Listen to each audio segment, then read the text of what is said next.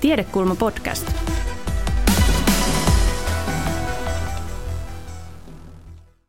Oikein mainiota iltaa ja energiset terveiset täältä Tiedekulmasta. Nimittäin seuraavan tunnin ajan tässä nyt alkavassa Tiedekulman live-keskustelutilaisuudessa puhutaan energiamurroksesta. Eli millä tavalla meidän koko yhteiskunnan täytyy muuttua, jotta me saamme muutettua tämän energiajärjestelmämme fossiilisesta mahdollisimman vähäpäästöiseksi. Ja tätähän voisi havainnollistaa vaikkapa tämmöisellä taloyhtiövertauksella. Kuvitellaan, että Suomi on yksi valtava vanha kerrostalo, ja nyt on kyse siitä, että miten tuo koko talo pitää kautaltaan remontoida, jotta se kuluttaisi mahdollisimman vähän energiaa ja toimisi mahdollisimman puhtaasti. Ja tässä remontissa riittää sitten töitä meille kaikille ja keskusteltavaakin irtoaisi varmasti moneksi tunniksi. Mutta tänään meidän mahtavat asiantuntijamme koittavat maalata ensin kokonaiskuvan siitä, että mistä tässä energiamurroksessa on oikein kyse ja sen jälkeen selvitetään, että mitkä asiat muuttuvat ihmisten elämässä, millä tavoin energiaa tullaan jatkossa tuottamaan ja lopuksi käymme läpi, onko Helsingin mahdollista päästä eroon siitä kaikkien tuntemasta isosta hiilikasasta ja millaisia ratkaisuja sen varalle on olemassa. Minä olen Jari Hanska ja toivotan sinut tervetulleeksi tälle sähköiselle matkalle.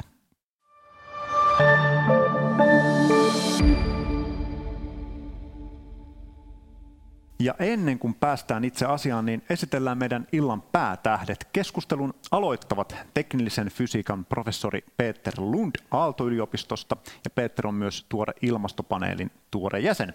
Ja lisäksi paikalla on kestävän kulutuksen professori Eva Heiskanen Helsingin yliopiston kuluttajatutkimuskeskuksesta.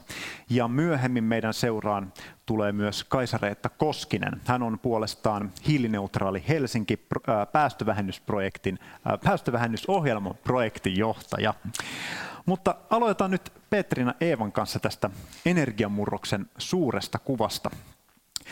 Suomihan on Suomi on valinnut varsin kunnianhimoisen tien. Meidän pitäisi olla vuoteen 2035 mennessä hiilineutraaleita ja sen jälkeen kääntyä jopa hiilinegatiiviseksi. Ja tässä on taustalla tietysti ilmastonmuutos, johon vastaaminen edellyttää sitten kaikilta valtioilta mittavia ilmastotoimia. Ja Suomessa tähän tavoitteen saavuttaminen tarkoittaa, että meidän kaikkien päästöjä pitää huomattavasti leikata. Ja Suomen ilmastopaneeli onkin hahmotellut Suomelle tämmöisen päästövähennyspolun. Ja siitä saadaanko me se kuva vielä tuohon, niin siitähän me nimittäin nähdään, että tuossa parin vuoden takaisessa tilanteessa vuonna 2016 me tupruteltiin ilmaan lähes 60 miljoonaa hiilidioksidiekvivalenttitonnia päästöjä. Ja tuo määrä pitäisi sitten pudottaa noin kolmannekseen vuoteen 2035 mennessä. Ja samalla sitten noita ää, hiilen sidontaa pitäisi pystyä kasvattamaan aika paljon. Ja kaikista isoin roolihan tässä muutoksessa on energiasektorilla, sillä se muodostaa noin kolme neljäsosaa noista päästöistä. Peter, äh, sä olet ilmastopaneelin tuore jäsen ja nämä luvut on, ja graafit on sulle varmasti hyvinkin tuttuja. Niin miltä tämä aikataulu kuulostaa? Onko se realistinen? No, kaiken kaikkiaan varmasti nämä tavoitteet ovat haastavia, mutta että, meillä on elementit, joilla päästään hiilineutraalisuuteen. Suomella on poikkeuksellisen suuri hiilinielu, suuret metsät, ja lisäksi meillä on kyllä aika kunnianhimoinen energiakin politiikka, öljyn käyttö puolitetaan lain, lainkin mukaan jo tämän vuosikymmenen loppuun mennessä ja hiili kielletään kokonaan, että meillä on jo sitä ikään kuin poliittistakin tahtoa mennä tähän suuntaan. Energiasektori varmasti tässä on jo keskeisessä roolissa ja siellä tavoitteet on kovat. Voi ehkä kysyäkin, pitäisikö muidenkin sektoreiden tulla vähän mukaan tähän enemmän tähän talkoisiin, mutta kaiken kaikkiaan hyvä, hyvä aloitus siinä suhteessa, että olemme edelläkävijöitä ja ehkä voimme muillekin näyttää, että miten tämä temppu onnistuu. Eva, miltä kuulostaa? Oletko yhtä optimistinen tässä onnistumisessa? Itse asiassa olen yhtä optimistinen. En ollut näin optimistinen pari vuotta sitten, mutta tässä on tapahtunut hirveän paljon ihan muutamassa vuodessa. Ja, ja just noiden Peterin mainitsemien resurssien lisäksi meillä on tätä pinta-alaa myös. Ja, ja tuota, meillä on sen verran tuulivoimahankkeita jo rakenteilla, jotka kaksinkertaistaa meidän tuulivoimatuotannon.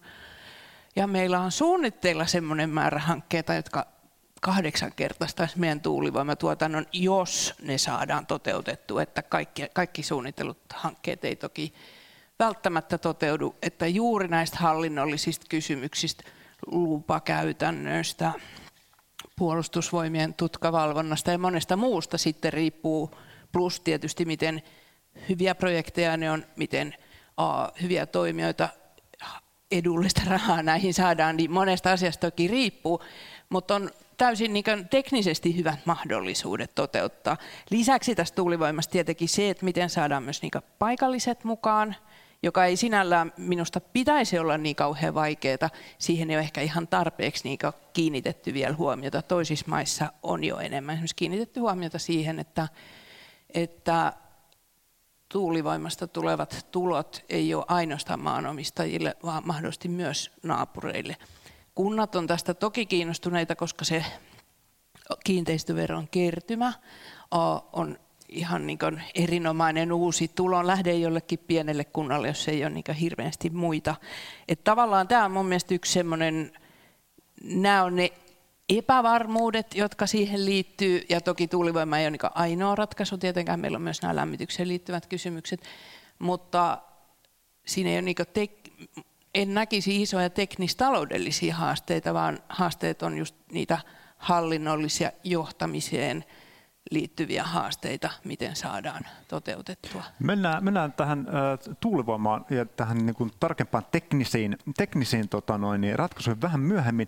Äh, tähän väliin pakko kysyä tästä niin kuin mittakaavasta, koska tämä mitä te kuvasitte, niin kuulostaa, että, että tässä energiamurroksessa on kyse niin kuin valtavasta harppauksesta, kun pitää ää, koko energian tuotantojärjestelmää miettiä uudestaan, niin onks, mihin sitä voi verrata? Onko se esimerkiksi teollistuminen toi, tai teollinen vallankumous semmoinen niin kuin vertailukohta vai mihin te, mihin te niin kuin vertaisitte tätä muutoksen laajuutta? Kyllä tämä varmasti tällaiseen teolliseen, teollisen vallankumouksen sarjaan kuuluu. Jos ajatellaan, että maailmanlaajuisesta, nyt kysymys maailmanlaajuisesta päästöjen vähentämisestä myös, ettei pelkästään Suomen päästöjen vähentämisestä. Ja 80 prosenttia maailman energiasta on fossiilisia polttoaineita. Koko liikenne käytännössä täysin öljypohjainen. Edelleenkin sähkön tuotannosta 40 prosenttia kivihiilellä tuotetaan maailmassa. Eli enää pitää saada kaikki pois suurin piirtein vajassa, vajassa 30 vuodessa – niin kyllähän isosta, isosta muutoksesta puhutaan niin, että se koskettaa jokaista ihmistä. Että ei tässä kukaan niin kuin jää kylmäksi siinä suhteessa.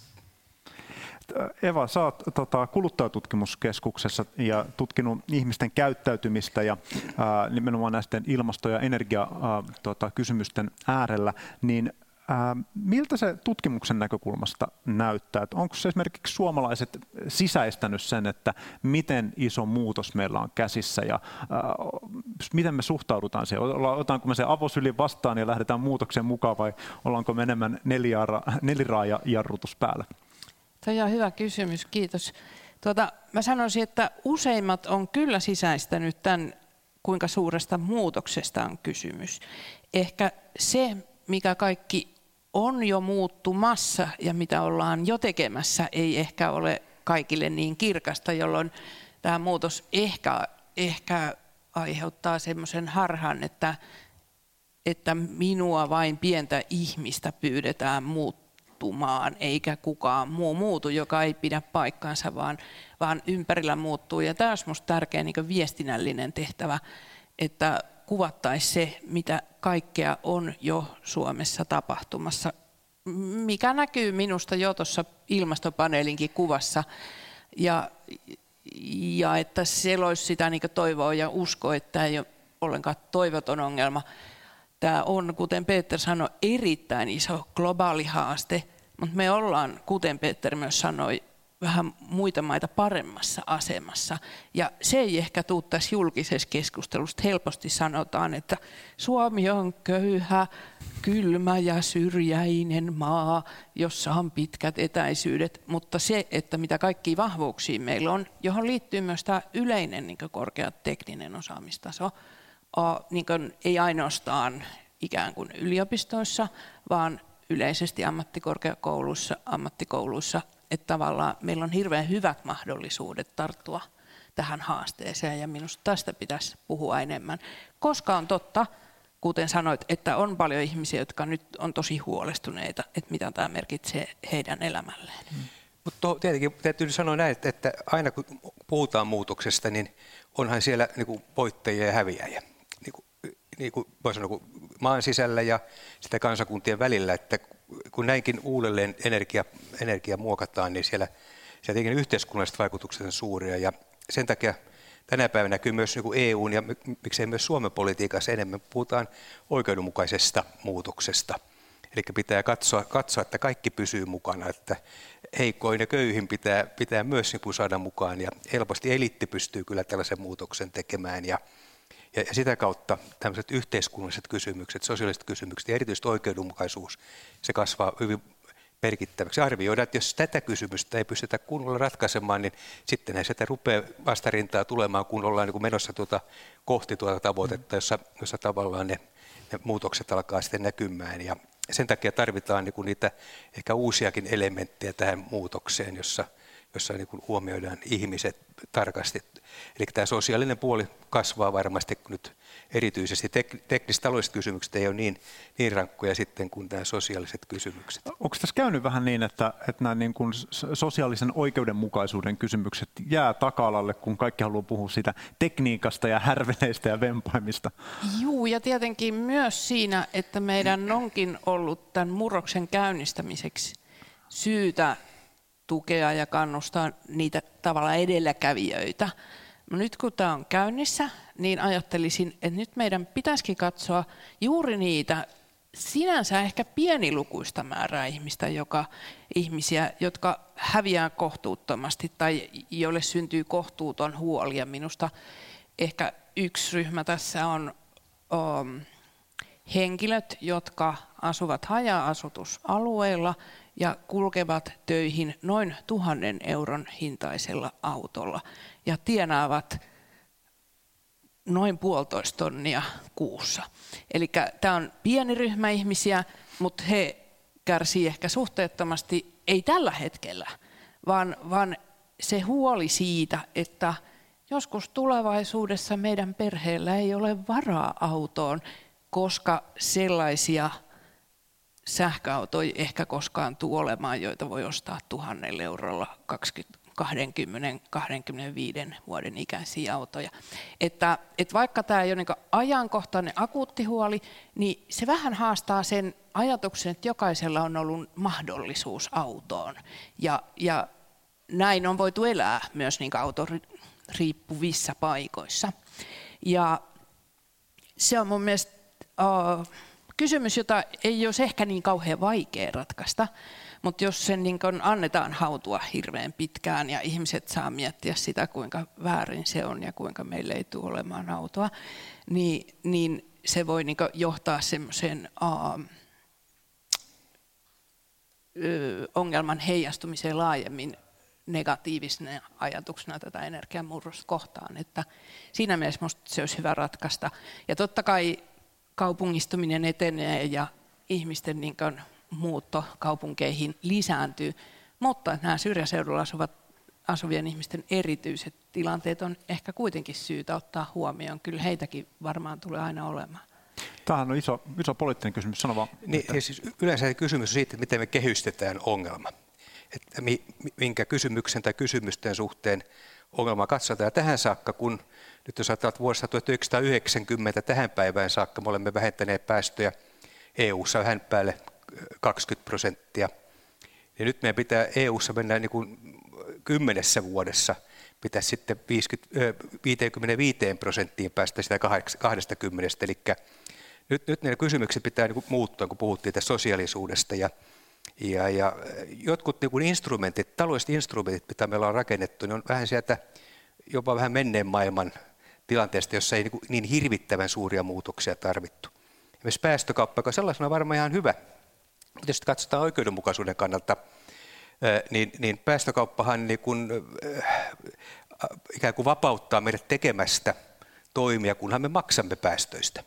Ja silloin merkitsee sitä, että parempi osaiset, ne ei tarvitse ylipäätänsä välittää päästöistä mitä, kunnan maksan päästöistä. Mutta taas vähempiosainen joutuu sitten tavallaan sit se koskettaa heitä paljon enemmän. Eli voi olla, että joutuu jättämään lääkkeet vaikka pois. Ja, ja sitä kautta, katsotaanko oikeudenmukaisuuden kannalta tai markkinatalouden kannalta, me saadaan erilaisia ratkaisuja. Ja, ja sitä kautta nyt tämä ongelman kehystämisessä pitää miettiä, että, että minkä kysymysten kautta me katsotaan niitä ratkaisuja.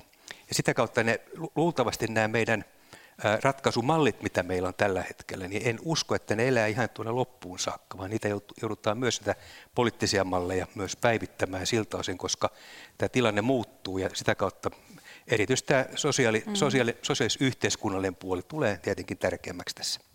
Kuinka isolla porukalla niitä ratkaisuja tai näitä malleja pitää sitten tota, kehittää? Onko se niin, että riittää, että jos EU-maat yhdessä tekee jonkun oman, oman sopimuksen tai ratkaisee esimerkiksi päästökauppaan liittyvät kysymykset, vai pitääkö ne olla globaaleja kaikki, koska monestihan sitten tulee se, se ongelma eteen, että globaalisti on hirveän vaikea, vaikea sopia asioita.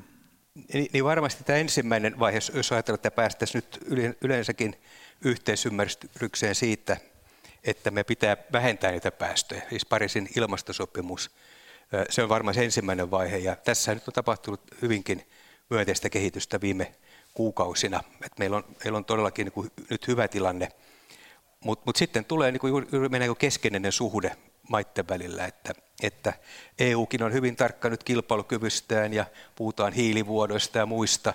Kaikki aina kyllä miettii tässä sitä omaa napaansa. Se täytyy nyt muistaa, että me olemme aika itsekkäitä itse kukin. Ja, ja tässä tulee tämä kysymys, ilmastosolidaarisuus. Miten me näytämme solidaarisuutta kansojen välillä. Että jos meillä on joku köyhä kehitysmaa Etiopia, jossa tämä päästöjen vähentäminen on puolet suurin piirtein perheen tuloista, tuloista versus sitten meillä yksi kuppi per henkilö päivässä, suurin piirtein sen hinta pitää antaa, niin siinä on niin hyvin erilainen se tilanne. Ja, ja tämä on niin ehkä se eettis-moraalinen puoli, joka alkaa tulemaan, että mikä on oikein ja mikä on väärin. Ja, ja jos ei tähän kysymykseen saada, niin kyllä se on aika repivää sitten tämä tämä kehitys, että itse kukin vetää liikaa sinne ehkä omaansa. Että me pitää, meistä pitää tulla niin globaaleja kansalaisia, se on se, se varmaan se, se ratkaisu, mutta pitkä ja vaivalloinen se tie varmaan on joka tapauksessa. Miten Eva, äh, onko, onko teidän tutkimuksissa noussut esiin tällainen niin kuin nimenomaan solidaarisuus maiden välillä tai äh, eri maiden kansalaisten välillä? Tuota, ilmastonmuutoksen torjunta tietysti perustuu mun mielestä hmm.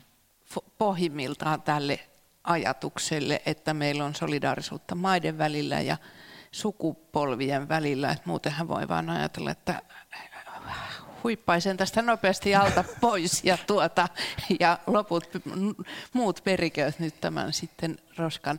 Mutta tota, et kyllä se perustuu sille, ja mun mielestä toi oli tosi hyvä pointti, mikä Peterillä oli, että, että myös tätä niin puhetapaa tai tätä tapaa, millä tämä ongelmaa lähestytään, joka on ollut juuri siinä alkuvaiheessa tämä niin kaupallisia mahdollisuuksia korostava puhetapa, joka on saanut koko tämän asian mukavasti liikkeelle ja saanut niin liikemaailman eliitin ja muut mukaan, niin, niin nyt meidän ehkä täytyy miettiä uudestaan sitä puhetapaa, jotta siinä olisi tämä solidaarisuus, joka on, joka on nähdäkseni tämän ilmastonmuutoksen torjunnan keskeinen ajuri ja välttämätön edellytys sille, että sitä pystytään tekemään.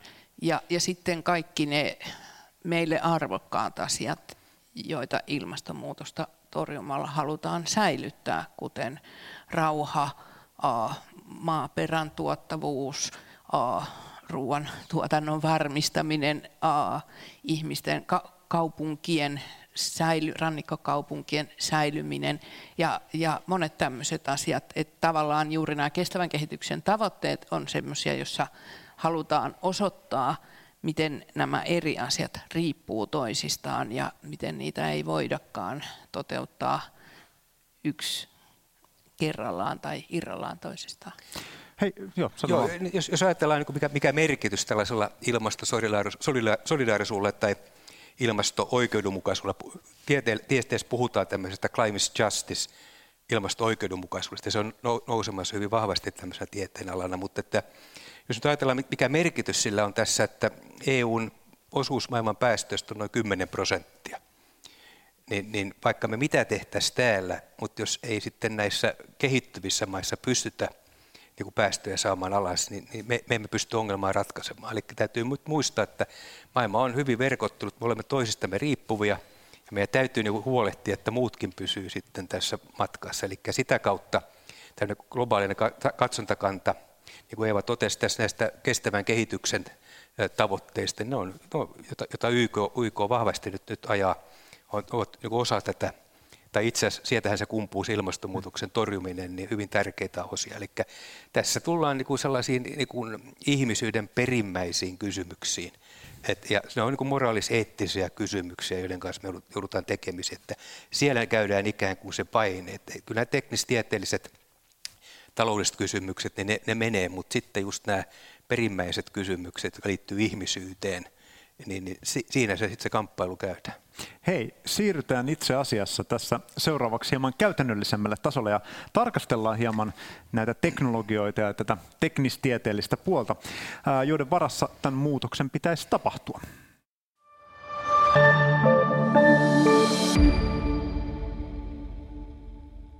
Ja täällä tiedekulmassa keskustelemassa energian murroksesta ovat teknillisen fysiikan professori Peter Lund Aalto-yliopistosta sekä kestävän kulutuksen professori Eva Heiskanen Helsingin yliopiston kuluttajatutkimuskeskuksesta.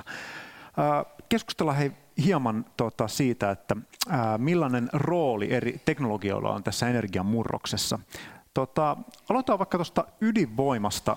Euroopassahan moni, monessa maassa ydinvoima on ajettu alas ja Suomessa tämä Fennovoiman hanke on ollut pitkään vastatuulessa ja esimerkiksi Kuopion kaupunki irtautui tästä hankkeesta jo 6-7 vuotta sitten, kun he koki, että heidän niin kaupungin riskit on liian suuret. Ja riskin on nimenomaan se, että kaupunki olisi sitoutunut ostamaan sitten sähköä tota noin, niin tähän 50 euron megawattitunnilta hintaan. Ja nythän tämä sähkön hinta on sitten pudonnut, eli tuonne 30 euroon. Ja tota, tämä riski on tavallaan toteutunut. Kuopio pääsi pälkähästä, mutta osoittaako tämä, että ää, tietyllä tapaa ydinvoiman aika on ohi, tai että juna on ajanut siitä ohi, että me ollaan siirrytty jonnekin vähän halvemman sähkön aikakauteen, vai missä, missä tämä tuota, ydinvoiman rooli jatkossa tulee olemaan?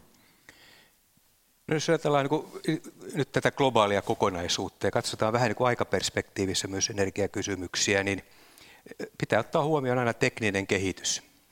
Että energialähteet kehittyvät, tulee uusia ja vanhoja häipyy. Ydinvoima aikanaan on ollut öljykriisin aikaan 70-luvulla, niin sillähän päästiin niin kuin öljyn riippuvuudesta sähkön tuotannossa eroon. Mutta nyt kun puhutaan tulevaisuuden ongelmista, niin tuskin nyt eilisen päivän teknologialla niitä ratkaistaan. Että tulevaisuuden ongelmista ratkaistaan uusilla ratkaisuilla. Ja näinhän kyllä kaikki skenaariot ja keskeiset toimet, kuten kansainvälinen energiajärjestö IEA toteaa, että se on nyt tämä uusi, uuden teknologian aikakausi tulossa, jolla ratkaistaan ja, ja sitten viime kädessä nyt kysymys on tänne ihan pragmaattinen, että jos uusi puhdas teknologia halpaa, halvempaa kuin vanha likainen teknologia, niin kumpaanhan nyt sitten mahdollisesti investoit siinä. Eli varmasti ydinvoima niin kuin Suomessa, me ollaan naimisissa sen kanssa vuoteen 2100. Nämä päätökset menee sinne Se on aika pitkä aika. Se on pitkä aika. Ja Suomi on nyt yksi siitä harvoja teollisuusmaita, jotka satsaa ydinvoimaan – se on meidän päätöksemme ja varmaan sillä eletään sitten, mutta muu maailma kyllä menee aivan toiseen suuntaan. Ja se näkyy, vaikka eilen tuli IAN, IAN nämä uudet skenaariot, niin uusiutuvat ovat vuonna 2025, joka on pitkällä maailman suurin energialähde sähkötuotannossa. Et se kuvastaa niin tämän muutoksen nopeutta – ja erityisesti teknologian kehittymistä. Se pitää ottaa huomioon aina, että tekniikka kehittyy. Millaiseen maailmaan me siis sidotaan itsemme näillä ydinvoimaratkaisuilla? Jos puhutaan, että, että me ollaan kiinni nyt vuoteen 2100 asti, niin mitä se tarkoittaa tavallaan suomalaisen yhteiskunnan kannalta sitten? No se on hyvin yksinkertaista. Me sitoudumme menneisyyteen. Ja siitä, siitähän suomalaiset ilmeisesti pitävät, että me, noin muutenkin, että muutos on vaikea täällä, mutta, mutta kyllähän siinä minusta on, on, on ollut niin kuin selvä virhe energiapoliittisessa ajattelussa ja ei ole kyllä niin kuin katsottu, mitä muulla tapahtuu. Tilanne on sen verran kiinnostava, että Ruotsi, joka, jolla, joka perinteisesti tuotti noin puolet sähköstään ydinvoimalla, tänä päivänä Suomi tuottaa suhteellisesti enemmän sähköä ydinvoimalla kuin Ruotsi. Ja, ja tämä niin kuvastaa sitä muutosta, että Ruotsi, joka oli tosi ydinvoimamaa, ajaa sitä alas, korvaa puhtailla muilla teknologioilla – ja Suomi ikään kuin menee aika lailla vanhoilla resepteillä. Eva, osaat sä selittää, että mistä tämä meidän ydinvoimainto tai usko, usko tota, no, niin johtuu? Onko tässä jotain tämmöistä myös niin kuin jotain identiteettipoliittista ulottuvuutta vai mihin tämä niin kuin no, kytkeytyy joo, Suomessa? Olen kyllä tätä kovasti pohtinut. Itsellä nyt ei ole kauhean voimakkaita kantoja ydinvoiman suhteen, mutta olen kyllä miettinyt, että miksi sitten taas joillakin niitä juuri on niin hyvin voimakkaita puoltavia kantoja. Ja, ja, ja tavallaan kauhean pitkään ja kauhean pitkään jo ehkä ohi sen, kun maailma, kuten Peter sanoi, näytti toiselta, niin oli tämmöinen usko tai ajatus, että ydinvoima olisi edullinen energialähde. Ja no nyt kuten sä itse sanoit, niin se on osoittautunut mm. vähän, vähän vääräksi uskomukseksi. Ja tuota, toinen ehkä asia on se, että, että sillä on saatu ikään kuin koottua, koottua tai saatiin, ei ehkä enää saa, ole ihan viime aikoina saatu, mutta saatiin aikoinaan koottua tämmöisiä teollisia intressejä ikään kuin yhteen tietynlaisen ikään kuin Suomi-polun jossa uskottiin, että on erittäin tärkeää, että saadaan tätä halpaa energiaa, jota ei nyt sitten siitä saadakaan.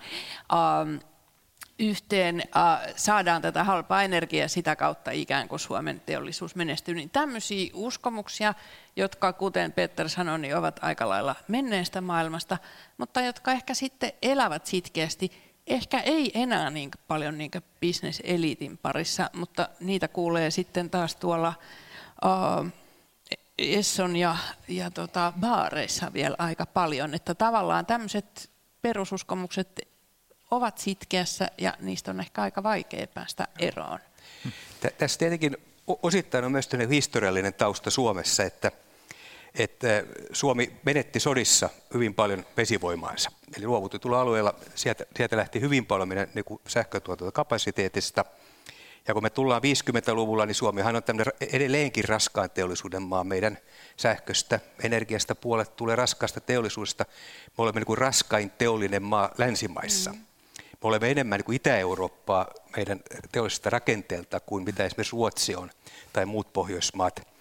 Ja 50-luvulla meillä sodista johtuen niin minusta ulkoistettiin koko energiapolitiikka raskalle teollisuudelle. Se näkyy 2002 energiapäätöksissä vielä, se näkyy 2015 energiapäätöksissä. Eli se, mitä, kun raskastelussa sanoo, että tämä on hyvää, niin se on hyvää Suomelle. Tämän tyyppinen ajattelu on, on ollut pitkään, että mikä on hyvää raskaalle teollisuudelle, niin se täytyy olla meille hyvää. Ja, ja, ja sitä kautta tullaan tilanteeseen, että poliitikot ovat itse asiassa niin ulkoistaneet energiapolitiikkaa hyvin paljon ö, raskaan teollisuuden yrityksille näkyy edelleenkin tänään ajattelumaailmassa hyvin paljon. Kun mä katson ulkomailla, miten, miten tavallaan energiakeskustelua käydään, niin kyllähän meillä edelleen, jos ajatellaan niin päätöksissä, niin raskaan teollisuuden ääni on kyllä vahva. Ja sitä kautta voi sanoa, että raskas teollisuus perinteisesti halunnut raskaita investointeja, raskasta teknologiaa, ja myös pitää niin energia-asiat omissa käsissä. Nämä voimalaitokset ovat raskaan teollisuuden voimalaitoksia. Olkiluoto, jos ajatellaan puhtaasti raskaan teollisuuden omistava, Fennovoima raskaan teollisuuden omistama. Mm. Ja, ja, ja tätä kautta tavallaan se ikään kuin energiapaletti pysyy käsissä. Siis tullaan aika pitkälle tähän, puhutaan niin kuin regiimin ö, ö, valta, vallankäytöstä. Mennään taas vähän yhteiskunnallisiin kysymyksiin. Ja, mutta että näin Suomessa tehdään ja sitten kun me ollaan demokraattisesti päätetty, onko se oikein tai väärin, niin me menemme kuitenkin ja sitten sillä, sillä ne on ne eväät, joilla me saadaan, mutta että paljon mahdollisuuksia minusta menetetään, mutta meidän täytyy hyväksyä tietenkin se, mitä demokraattisessa maassa on, on päätetty. Evo. Niin, ja jos vielä tuohon voisi lisätä, että kun se on ollut, niin kuin tavallaan tämä energiavalta on ollut tämmöisen pienen piirin, niin kuin ehkä moni muukin valta tässä Suomessa, tämmöisen vuorineuvosklubin käsissä. Ja ihmiset on myös käynyt näitä samoja kouluja ja tuntenut toisensa juuri se semmoinen tyypillinen suomalainen päätöksentekojärjestelmä. Niin siinä ehkä juuri riskinä tulee tämmöinen niin groupthink-ajattelu, että kaikki ihmiset, että näinhän tämä asia on. Kaikki ihmiset ajattelevat samalla tavalla. Ja kun niitä toisin ajattelijoita on ikään kuin pidetty sen piirin ulkopuolella, niin heidän äänensä ei ole kuulunut. Jopa senkin jälkeen, kun olisi ehdottomasti pitänyt kuulua tai olisi pitänyt kaikkien havaita, että maailma on menossa toiseen suuntaan. Ja se on ehkä mun mielestä mielenkiintoinen asia, jonka tämä energiamurros nyt tuo tullessaan, että nyt kun meillä on kaiken energiamarkkinoille osallistuu kauppakeskuksia ja, ja kaikenlaisia toimijoita kotitalouksia myöten, niin miten uh, näiden eri toimijoiden ikään kuin ääni kuuluu siellä päätöksenteossa on minusta hyvin keskeinen asia, että sitä ei, energiapolitiikkaa ei voida enää tehdä siellä ihan pienessä samoin ajattelevien ryhmässä. Tota... Jos tähän saa vielä lisätä, niin otetaan vain nyt tämmöinen esimerkki. Mä otan niin Ruotsin Suomen. Ruotsissa järjestettiin kansanäänestys ydinvoimasta. Suomessa poliitikot itse asiassa kieltäytyivät järjestämästä kansanäänestystä, joka kuvastaa tätä valtatekijää mm. itse asiassa hyvin vahvasti. Tanskassa, jos me ajatellaan päätöksiä, niin siellä on koko kunta aina tekemässä. Kuinka moni meistä kuntalaisista on päässyt tekemään energiapäätöksiä päätöksiä omassa kunnassa – Eli, eli meillä niin demokratia nähdään siinä, että kerran neljässä vuodessa saa mennä äänestämään, mutta siinä välissä ei kyllä tarvitse yhtään mitään vaikuttaa. Ja tässä on sellainen optinen harha, että kuvitellaan, että me ollaan hirveän demokraattinen maa, kun kerran neljässä vuodessa saa pistää se äänestyslipun. Mutta miten me pystymme yksilöinä vaikuttamaan esimerkiksi oman lähiympäristön ratkaisuihin, niin kyllä se hyvin vaikeaa on. Hei, nyt mennään tota noin, demo, demokratiakysymyksistä, tota, hypätään tuohon aurinko- ja tuulivoimaan onko se tosiaan niin, että ne on teknologisesti sellaisella tasolla, että tota, esimerkiksi Suomessa me voitaisiin voitais laskea meidän energiantuotannosta huomattavasti suurempi osa näiden, näiden harteille? Jos nyt leikitään kapitalistia, joka katsoo pelkästään rahaa, niin tuulivoima on ylivoimaisesti halvin sähkö, uusi sähkötuotantomuoto Suomessa, joka ei tarvitse enää mitään tukia, jolla tuotetaan sähköä noin 30 tai kolmen sentin kilowattitunti hintaan, joka esimerkiksi uuteen ydinvoimaan verrattuna on lähestulkoon puolet halvempaa. Ja tämä on niin puhtaasti, puhtaasti markkinaehtoinen tilanne. No aurinkoenergia meillä on varmasti kalliimpaa ihan johtuen säätilasta, mutta sekin jo sanotaan kotitalouksista, verrataan kotitaloussähköön. Aurinkoenergia on ihan kilpailukykyinen. Ja aurinkoenergia jossain tuolla aurinkovyöhykkeellä, niin sitä saa tänä päivänä sentin kilowattitunti hintaa, siis todella halpaa. Et ihan jos katsotaan kustannuksia, niin kehitys on ollut valtava. Viimeisten kymmenen vuoden aikana on tapahtunut suuri murros tekniikkapuolella ja, ja hinta on niin passeli. Sitten tämä kysymyksiä, jos vielä saa vähän pidemmin selittää, Suomen tilanteessa nyt täytyy muistaa, mikä on hirveän tärkeä, tärkeä äh, niin lisä meidän kohdalla on se, että me olemme osa pohjoismaista sähkömarkkinaa. Me voimme hyödyntää koko Pohjoismaiden vesivoimaa – Vesivoimalla tuotetaan Pohjoismaissa yli 50 prosenttia sähköstä. Se on siis valtava akku. Se merkitsee, että jos tuule, tuulen tuotanto vaihtelee, ei tuule tai tuulee, niin aina vesivoimalla me pystytään kompensoimaan. Ja sitä kautta pystytään käyttämään paljon enemmän tuulivoimaa kuin mitä kuvitellaan. Pystytään niin kuin noin 60 prosenttia Suomen sähköstä hyvinkin tuottamaan tuulivoimalla ilman, että sähköt niin kuin värähtelee tuulen mukana, koska olemme osana hyvin vahvaa sähköjärjestelmää, Pohjoismaissa. Eli keskustelu on liian niin kuin, äh, tavallaan kansallista tässä, kun pitäisi katsoa esimerkiksi koko Pohjoismaita tai pohjoismaista niin kuin sähkömarkkinaa. Minusta näin, koska tämä on se, se tavallaan missä, maailma, missä me ollaan. Emme ole enää suljetussa maailmassa. Me ollaan avoimessa taloudessa ja Pohjoismaat ovat yhtä markkinaa. Ja nyt itse asiassa sähkömarkkinat tulevat yhdentymään koko Euroopassa. Että me saadaan saada jopa Espanjasta aurinkosähköä tänne sitten, kun siellä paistaa hyvin ja päinvastoin he saa meidän tuulisähköä. Et, et sitä kautta edelleenkin taas niin markkinoiden kehittyminen on ollut nopeaa, joka tuo, tuo myös ratkaisuja. Eli tätä kautta ei ole sellaisia niin kuin esteitä muuta kuin korvien välissä. Onko Eva niin, että esteet on tota noin, niin meillä tuuli- ja aurinkovoiman suhteen korvien välisiä? Kyllä, kyllä mä näkisin, että, että suurelta osin on. Että ehkä aurinkovoimainvestoinneissa Saksassa semmoinen pieni este on, on, on se ikään kuin um, tyypillisen investoinnin mittakaava, joka sitten tota, sanoisin, että ei edellytä mittavia suunnittelupanoksia, mutta voisi hyötyä suunnittelupanoksista ja, tuota, ja niiden ikään kuin skaalaaminen pieneksi, jotta saadaan hyvää suunnittelua pienessä mittakaavassa. Ei ole vaikeaa, sitä ei ole ehkä vaan tehty vielä hirveästi. Että, että siinä mielessä ne investoinnin transaktiokustannukset, kun ne on pieniä, voi olla niin suurempia kuin suuren investoinnin, jota, jossa sitten suunnittelu ja rahoitusneuvottelut ja kaikki saa tietenkin maksaakin. Mutta mun mielestä on hyvin pieni este, jota, jota voitaisiin niin ihan tyyppiratkaisuilla esimerkiksi niin ylittää helposti. Ja, tuota, ja se ei ole oikeastaan minusta aurinkoinvestointien este, vaan ehkä se, että tehtäisiin niin parempia, osuvampia, käyttökohteeseen osuvampia, parempia investointeja.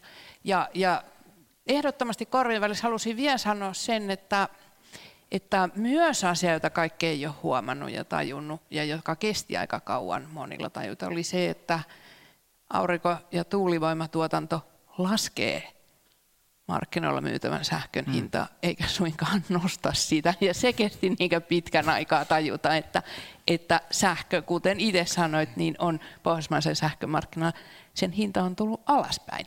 Ja tämä on asiakkaan kuluttajan etu, mutta tätä ei ehkä, tämäkin on sellainen viesti, joka ei ole ehkä tullut niin vielä julkiseen keskusteluun niin paljon kuin se voisi. Tämän myötä se varmasti sinne saadaan. Tota, hei, selvitetään seuraavaksi, että miten energiamurrokseen on vastattu täällä Helsingissä, jossa keskustelu on käyty muun muassa vaihtoehdoista hiilen korvaamisesta uusiutuvilla energiamuodoilla. Ja nyt keskustelu liittyy mukaan projektinjohtaja Kaisa-Reetta Koskinen Helsingin kaupungilta.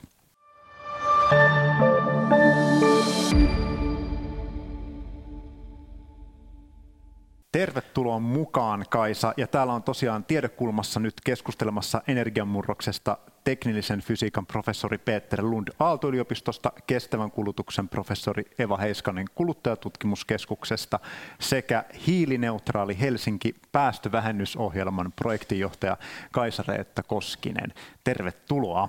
Kiitos. Tuota, hei, kautaan muutama graafi tähän, tähän yhteyteen. Tota, tässä ensimmäisessä kuvassa nähdään tuo, tuo, tuo Helsingin kaupungin omistaman sähköyhtiön, eli Helenin myymän sähkön alkuperä. Sieltä käy ilmi, että että tuota fossiilista alkuperää on 24 prosenttia, ydinvoiman kautta 39 prosenttia, uusiutuvia 37. Ja tässä on suunta ollut siihen, siihen päin, että uusiutuvien määrä on siellä, siellä kasvanut.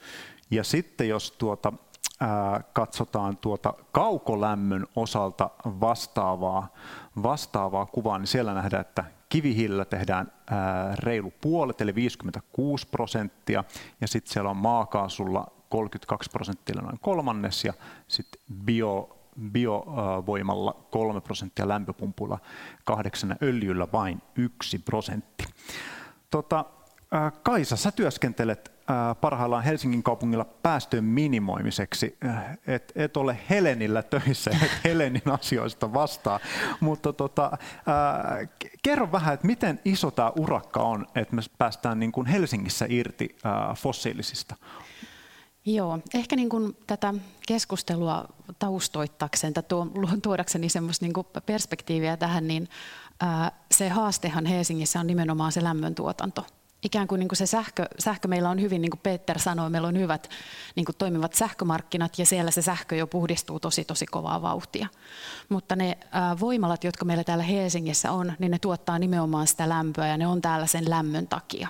Ja tuossa kuvastakin, kun sä näytit ensin sen sähkökuvan, niin siellähän nä- näyttäytyy, että ikään kuin iso osa sähköstä tuotettaisiin fossiilisesta, fossiilisella, mutta todellisuudessahan se on sitä meidän yhteistuotantolämpöä, eli me tehdään sitä niin lämpöä ja otetaan siitä myös se sähköosuus niin hyödyksi. Eli kyllä se meidän niin näkökulmasta se ää, kaukolämpö on ikään kuin se se on 56 prosenttia rakennusten lämmitys Helsingin päästöistä, kokonaispäästöistä. Eli kyllähän se sen lämmön tuotannon niin kuin varassa tämä homma hyvin pitkälle niin kuin nousee tai kaatuu. Tota, nyt on parhaillaan käynnissä tämä Helsinki Energy Challenge-kilpailu, ja siinä on tosiaan tarjolla miljoona euroa sille taholle, joka tuo pöytään parhaan innovaation näiden päästöjen leikkaamiseksi. Näitä ehdokkaita oli 252 yli 30 maasta, eli todella tämmöinen kansainvälinen kilpailu. Kerro vähän se, mitä pystyt tässä vaiheessa tästä kilpailusta, että minkälaisia kilpailijoita sinne finaaliin on tota noin, niin pääsemässä tai minkä tyyppisiä ratkaisuja? Hyvin monenlaisia ratkaisuja ja hyvin monenlaisia tiimejä. Eli siellä on tämmöisiä niin kuin ehkä innovaatio, innovaatioihin perustuvia ratkaisuja. Tässä kilpailussa meillähän on siis tavoitevuotena vuosi 2029, jolloin meidän pitää päästä Salmisaaren kivihiilestä eroon.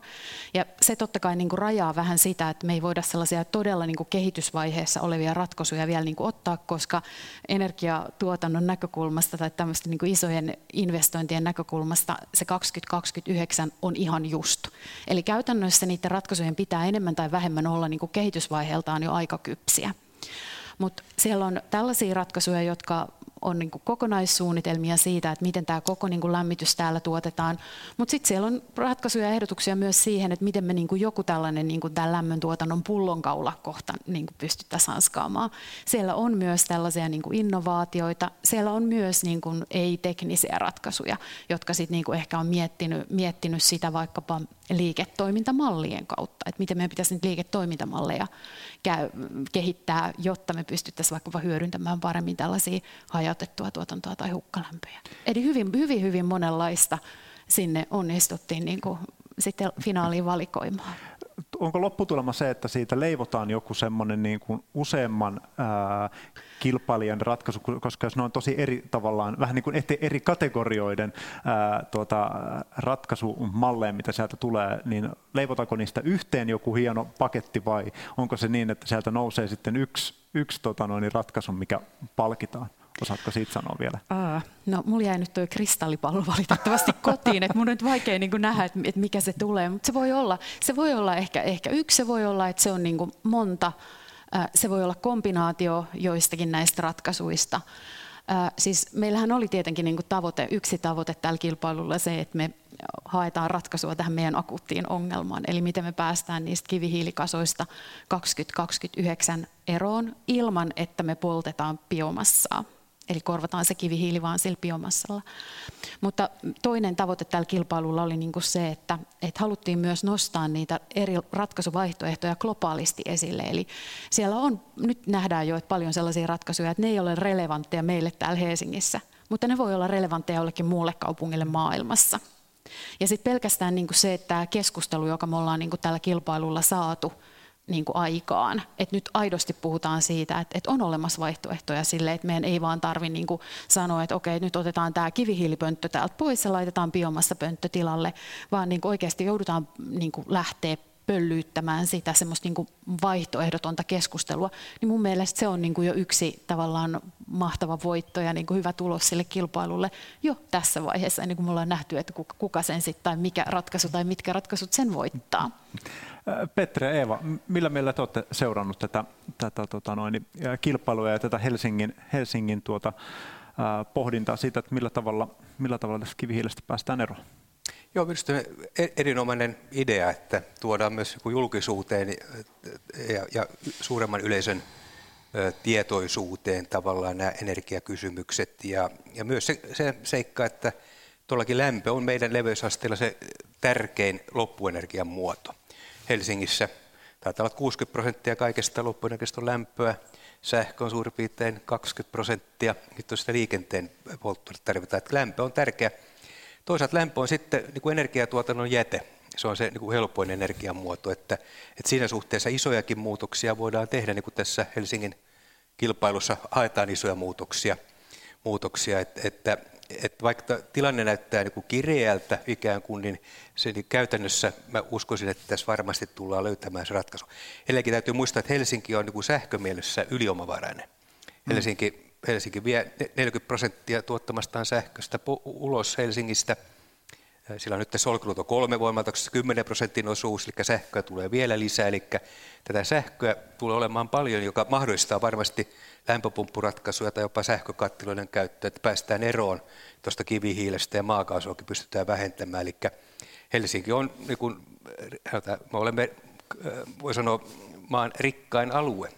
Et siitä suhteessa tämä, tämä tuota, meillä on varat ja sitten myös näitä, näitä teknisiä ratkaisuja ja sitten hyvä kilpailu vielä, niin kyllä mä uskon, että siitä ne elementit löytyy. Eli Helsinki, jos joku, niin pitäisi tästä selvitä.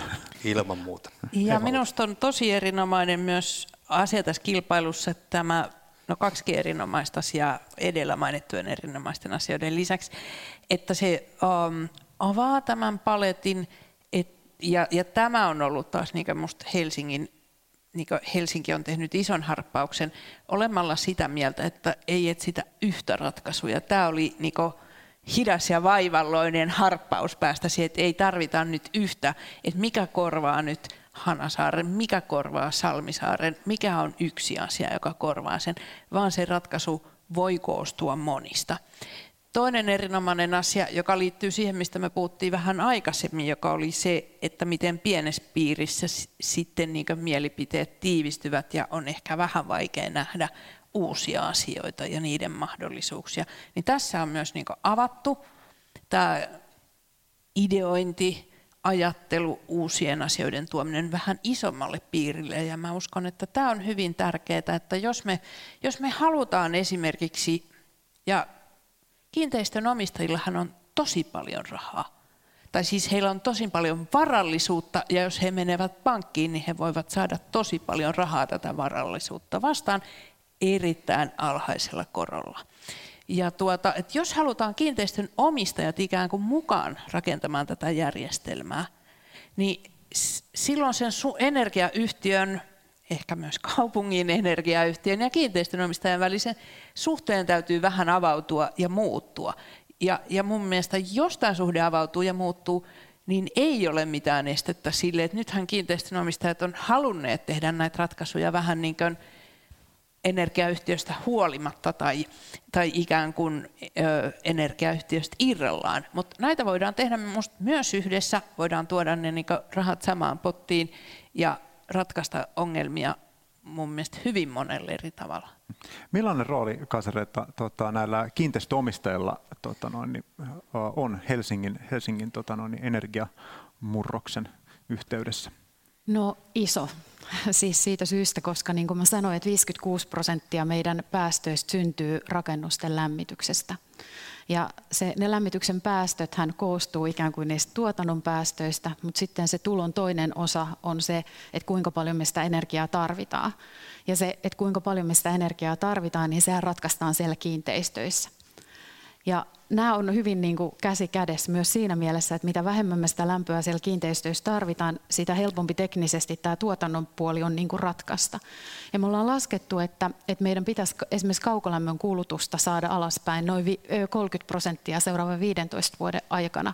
Kokonaislämmön kulutuksen pitäisi pudota noin parikymmentä prosenttia nykytasosta, huolimatta siitä, että kaupunki kasvaa tosi voimakkaasti koko ajan. Eli kyllä niin kuin, äh, kiinteistön omistajat pitää saada niin kuin, mukaan. Tällä hetkellä Joo, ehkä niin kuin toi on ihan totta ja toi olisi musta, niin kuin, mitä Eva sanoo, on niin semmoinen hyvä lopputulos.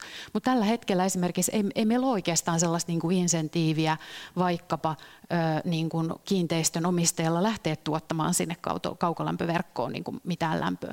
Me fokusoidaan hyvin vahvasti tällä hetkellä niin kuin kaupunkina siihen, että me tuetaan näitä kiinteistöjä niin kuin energiaremonttien toteuttamiseen ja läpiviemiseen, mutta mut se on enemmän ehkä sit sitä niin kuin käytännön tason toiminta. Tämä ei pelkästään niin kuin ratkea sillä, että meillä on niitä hienoja tekniikoita tai että ne tekniikat on niin kuin mahdollisia, vaan my- kyllä myös sen liiketoimintamallin jotenkin pitää muuttua aika radikaalisti. Meidän pitää ajatella jotenkin se yhtiö, niin kuin myös se, että, että miten vaikkapa energiayhtiöt, mistä se energiayhtiöiden niin kuin tulos tulee, millä se bisnes tehdään, niin se, se logiikka pitää niin kuin ajatella uusiksi. Muuten me ei vaan, niin kuin, siellä ei ole sitä ikään kuin taloudellista logiikkaa tai taloudellista insentiiviä moniin tällaisiin, vaikkapa esimerkiksi kysyntäjousto, lämmön tai sähkön kysyntäjousto on yksi tämmöinen iso, iso toinen tekijä, joka vaatii sen, sen talousajattelun muuttumisen siellä takana.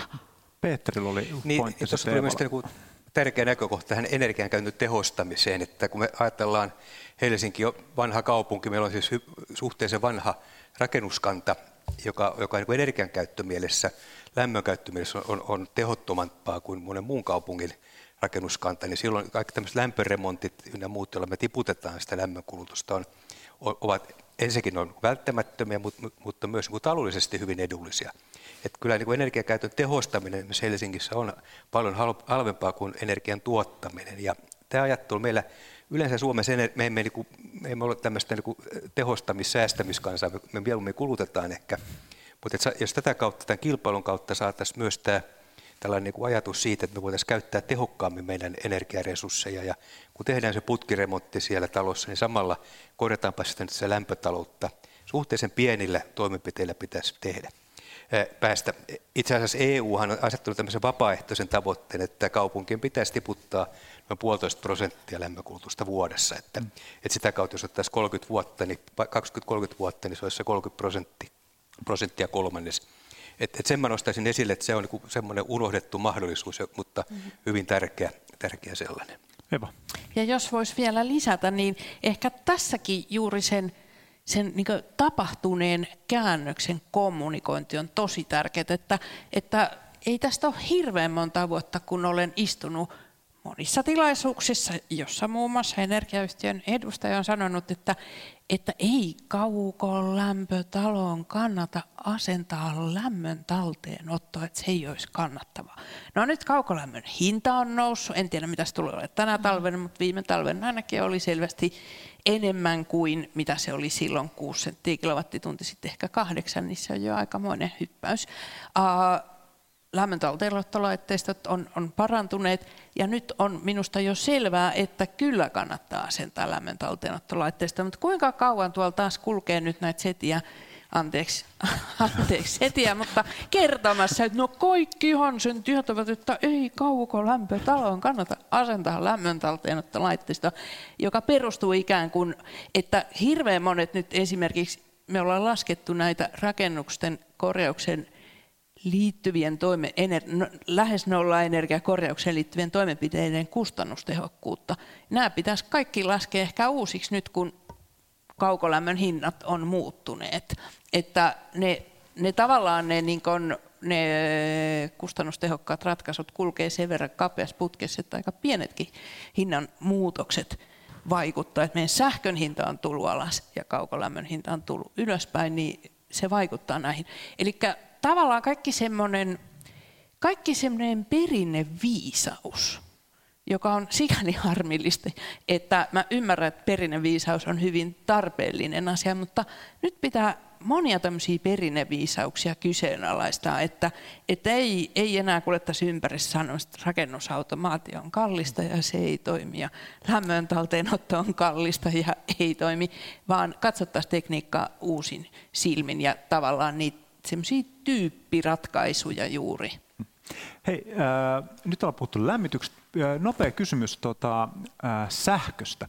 Tosi paljon puhutaan yhteiskunnan sähköistymisestä ja että kaikki ajelee tulevaisuudessa sähköautoilla ja kaikki, äh, meillä on älykkäät systeemit kaupungeissa ja näin poispäin. Mutta riittääkö meillä sitten sähkö tähän niin kuin kaikkeen? Mikä, mikä teillä on arvio?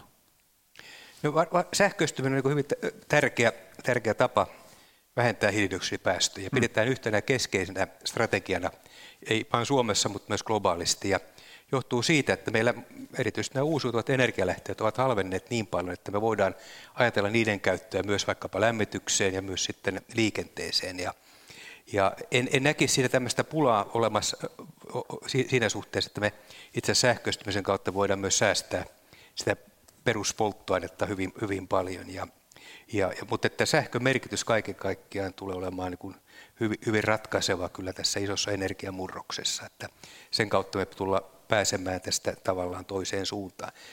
Arvioidaan globaalisti, että sähkön käyttö ehkä kaksinkertaistus tavallaan tässä parinkymmenen vuoden aikana, ja Suomessakin me voidaan nähdä, nyt ehkä kaksinkertaistuminen on vähän siellä ylärajalla kyllä, mutta sinne suuntaan vuoteen 2050 mennessä. Että se on yksi skenaario, jossa tosiaan lämpöpumput tuli sinne lämmitykseen, sähköautoit tuli paljon, paljon tuli liikenteeseen ja, ja sitä kautta tehostetaan itse asiassa noita sektoreita myös hyvin paljon. Eva. Niin, ehkä vielä muistuttaisin siitä, mitä Peter sanoi aikaisemmin siitä meidän naapuruudesta Norjaan, joka on niin erinomainen, että Suomesta varmaan koskaan sähkö lopu, että juuri myös tämän niin sijainnin takia. Ja sitten vielä semmoinen pointti, että sähköauto – lämpöpumppu on myös niin erittäin tehokkaita laitteita, että, että sähköauto on huomattavasti sähkömoottori, muut osaavat sanoa tästä enemmän, niin on kuitenkin tehokkaampi selvästi kuin polttomoottori. Ja lämpöpumppu tuottaa kolminkertaisesti ikään kuin kulutuksensa määrän lämpöä, eli, eli tämä sähköistyminen mahdollistaa myös tehokkaampien ratkaisujen käyttöönoton. Ja turvallisempien vielä sanoisin kaikille vanhoille ihmisille tai vanhojen ihmisten lapsille, että hankkikaa vanhemmillenne lämpöpumppu ja poistakaa se öljykattila. Tämä on erittäin hyvä vinkki. Kaiser, että miten tuota, Helsingissä onko, onko tuota, noin, niin tämä, mun ymmärtääkseni siis sähkö, kaupungin sähköistäminen tavallaan on yksi iso, yksi iso asia siellä. Kyllä, kyllä se niin varmaan aika väistämätöntä on, että, että enemmän ja enemmän ruvetaan käyttämään sähköä, mutta niin kuin mä tuossa taisin sanoakin, mä en näe sitä sähköä kauhean isona ongelmana. Me ollaan mm. kuitenkin, meillä on hyvin toimivat sähkömarkkinat, me ollaan osa pohjoismaisia sähkömarkkinoita ja en niin kuin näe, että se tuotantopäässä tulisi olemaan se niin kuin pula sähköstä. Et ehkä se, mihin meidän pitää sitten niin kuin täällä Helsingissä, mutta sitten myös Suomessa ylipäätään, niin on se, että meillä riittää sitten se siirtokapasiteetti, onko se sitten niin kuin naapurimaista tai onko se kaupunkien sisällä tai tai niin kuin alueiden välillä. Et ehkä niin kuin eh, olisin enemmän huolissani siitä siirtokapasiteetista kuin siitä varsinaisesta tuotannosta. Kyllä, kyllä niin kuin sähkömarkkinoissa aina on ilo sanoa, että markkina hoitaa jotain ja sähkömarkkinoissa ehkä voi nyt sanoa, että markkina hoitaa. Et, et siellä se on nyt näyttänyt todellakin kynteensä. Et siellä mennään oikeaan suuntaan ja todella nopeasti. Hei, tota, mulla on tämmöinen loppukysymyksenä teille. Kun keväällä 2021 pitäisi valmistua kansallinen energia- ja ilmastostrategia.